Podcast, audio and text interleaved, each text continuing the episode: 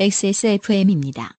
P, O, D, E, R, A.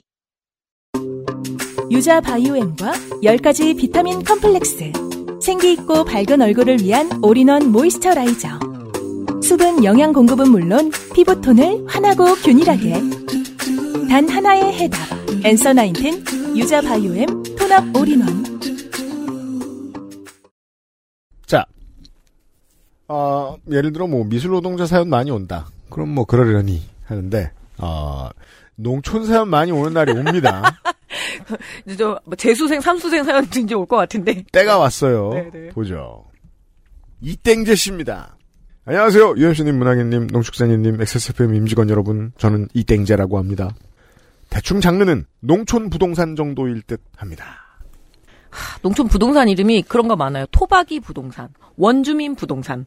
예. 그렇겠죠. 예, 그런 이름들을 쭉 갖고 있거든요. 뭐 외지인 부동산, 네. 뭐 기획투자 부동산 이렇게 하면 별로 안 가고 싶을 거 아니에요? 네. 시작은 8년 전 부모님이 근교의 농촌으로 이사를 가시게 되면서입니다. 이 동네는 이모님 과로 실제 어머니의 언니 과로 이 평생 살아오셨고 저희 가족도 자주 들러서 마을 사람들의 안면도 좀 터둔 그런 동네였습니다. 그때 꽤 괜찮은 땅이 매물로 나와서 부모님이 구매를 하셨고 아버지가 정년퇴직을 하시면서 이 땅에 집을 짓고 들어가게 된 거죠. 제대로 측량하지 않고 마구 지어진 오래된 집이라 옆집과의 분쟁이 생겼습니다. 너무 흔한 일이에요. 그냥 이게 집, 우리나라 토지 측량이 일제 시대 때 시작이 되잖아요. 네. 그래서 그때 집을 대충 올린 걸 가지고 그냥 관행대로 이렇게 가다가 최근에 이제 귀농, 귀촌 이슈하고 맞물려서 많은 분쟁과 그리고 서로 다른 길로 다니는 그런 정도 수준까지. 이번에 그 경기도 고속도로 때문에 이게 너무 저 시사 이슈가 돼가지고 어 농촌 부동산에 대해 모르시는 분들도 알게 되셨는데 그 어떤 공무원이나 기획부동산 하는 사람들은 이 측량 잘 안 된 땅들 중에 뭐 소유 관계가 불분명한 땅을 몰래 몰래 사들인다 네. 이런 걸 알게 되셨잖아요. 처음 공사 시작 전 경계 측량 때부터 옆집의 노부부는 저희 부모님을 마구 욕하고 매도를 했던 집입니다. 어, 시작부터 이땡재 씨가 좀 격앙되어 있어요. 기본적으로 어, 격앙된 사람의 글을 보면 쉬프트 키가 빠져 있죠. 네. 네, 동네였습니다. 그띠에 이렇게 써 있어요. 그리고 부모님을 마구 욕하고 매도를 했대요. 비록 이게 예, 문법적으로 맞나요? 이게 마구 욕한 다음에 부모님 판 거 아니야? 어디 그 매도 양수를 예, 매매한 거 아니야? 욕하고 매도했던 집이래요.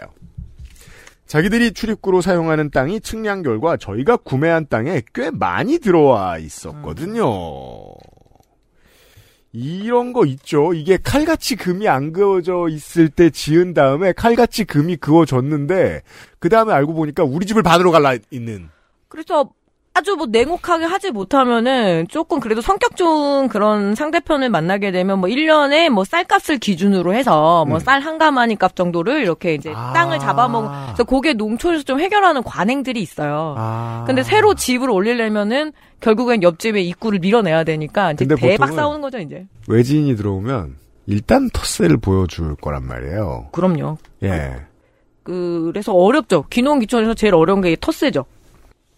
이에 공사 시작도 전에 도둑놈이라고 악을 쓰고 공사를 방해하며 장비를 3시간 이상 세워두고 난리치는 뭐 그런 일이었습니다. 아, 아까 그 네. 이땡재 씨네 부모님의 땅을 차지하고 있는 옆집이 그랬다는 거죠.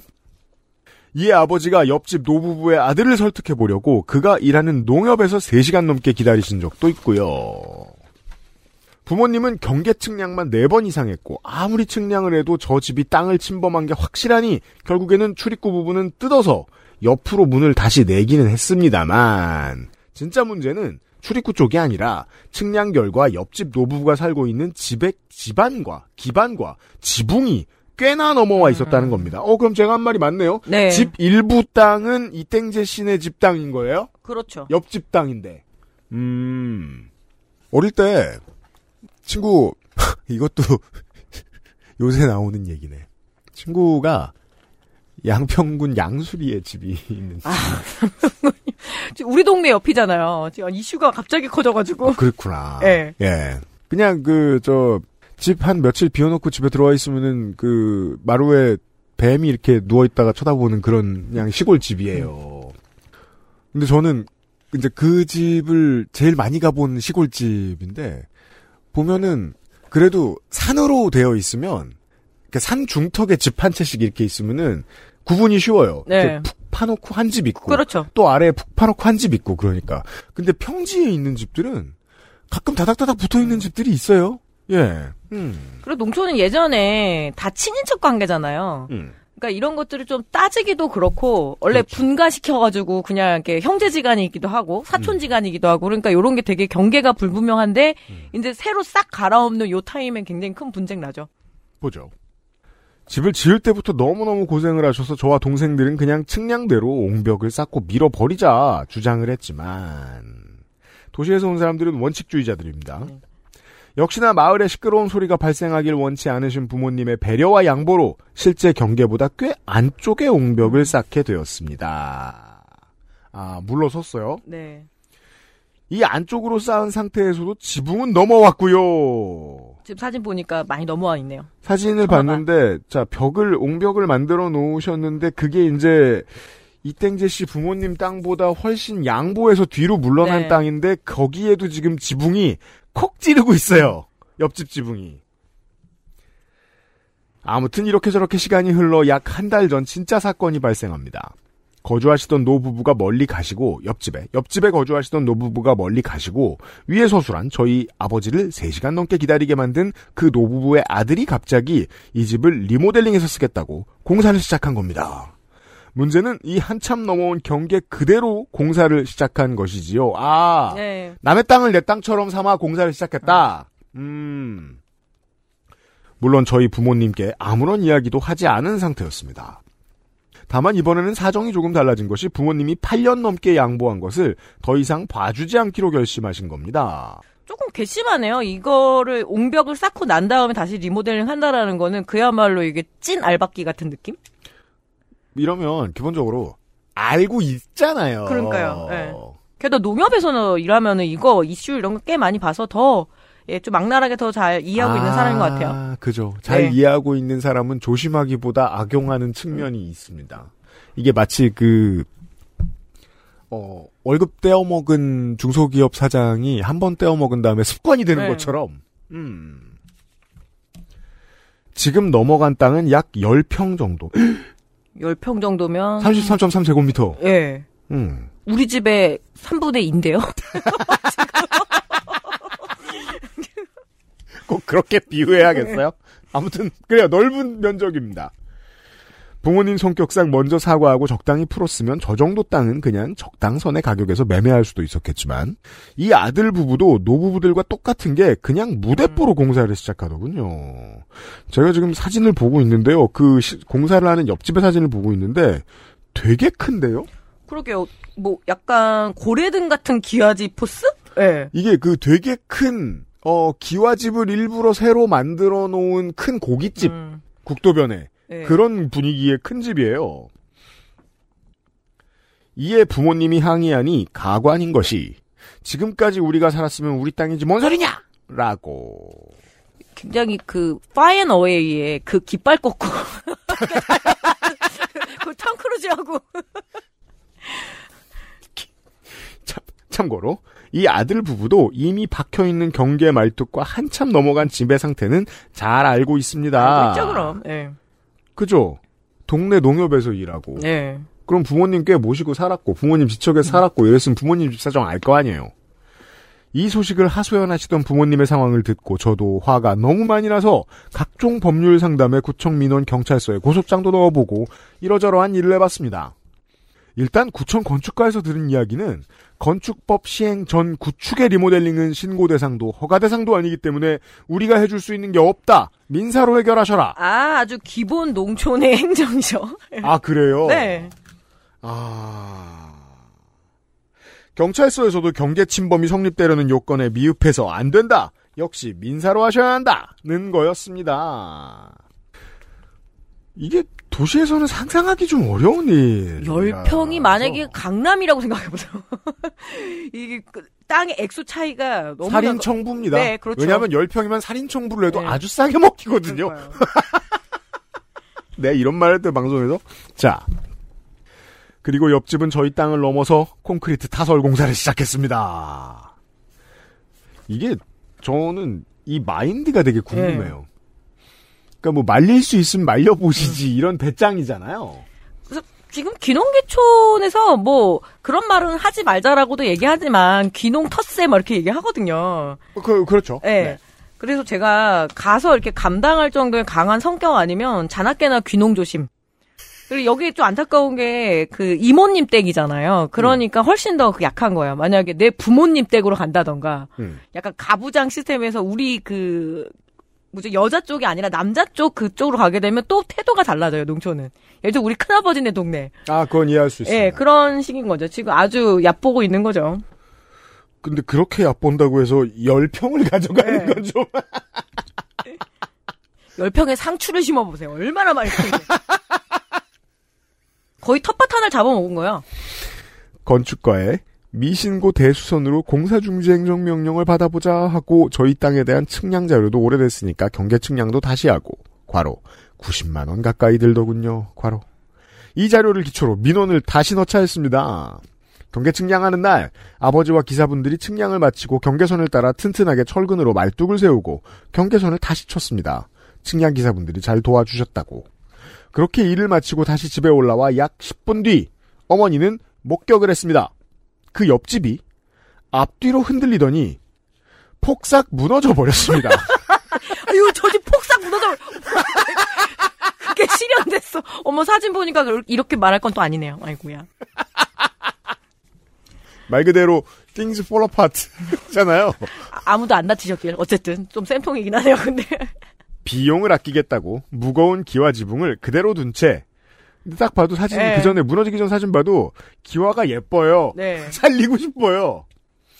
벽면만 철거하고 나무, 나무 기둥에 보강 작업을 하고 있었는데 나무 기둥만으로는 지붕의 무게를 버티지 못한 거겠죠. 이렇게 석가래하고 주, 그거 기둥만 딱 남겨놓고 하다가 예. 이렇게 돼버린 거네요. 딱 봐도 기와가 의리의리합니다. 음, 큰일인데.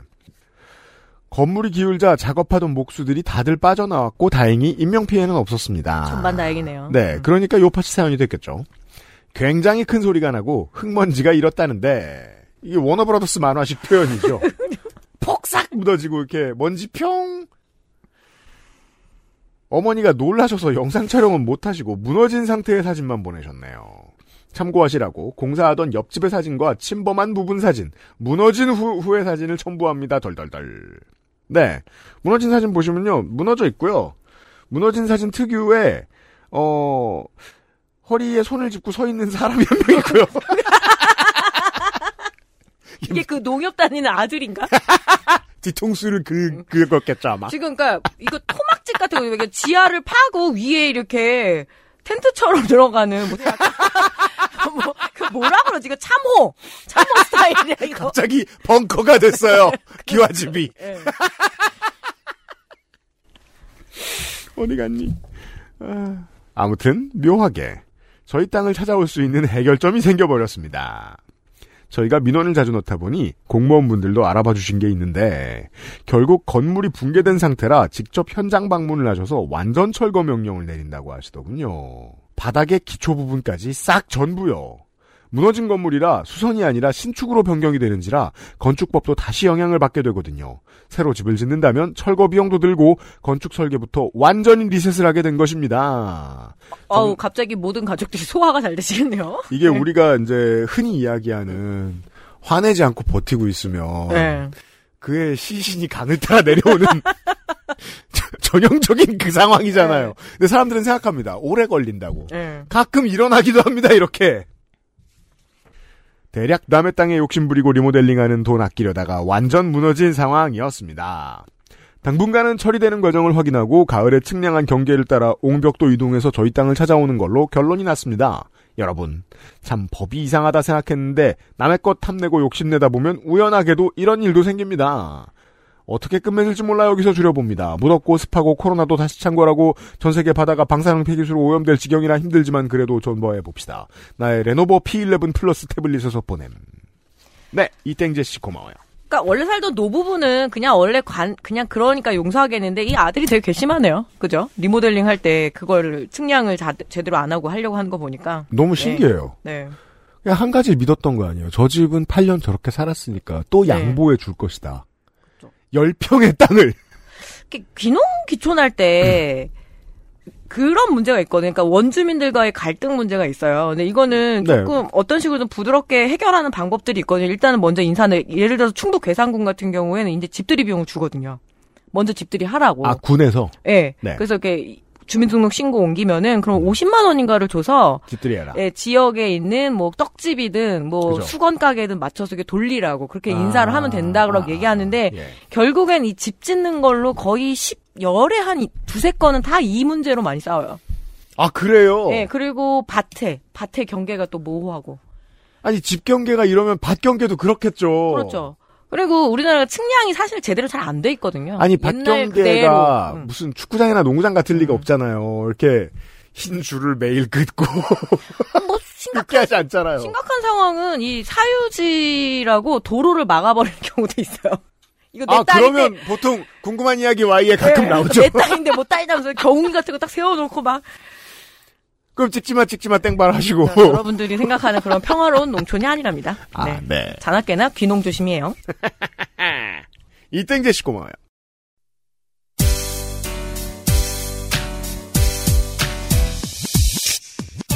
지금 들으신 이야기는 XSFM의 팟캐스트, 요즘은 팟캐스트 시대에서 소개된 사연입니다. 여러분의 인생 이야기로 꾸며지는 국내 최장수 예능 팟캐스트, 요즘은 팟캐스트 시대는 아이튠즈와 팟빵, 그리고 지구상에서 서비스하는 다수의 팟캐스트 플랫폼에서 만나실 수 있습니다. 당신도 참여할 수 있습니다.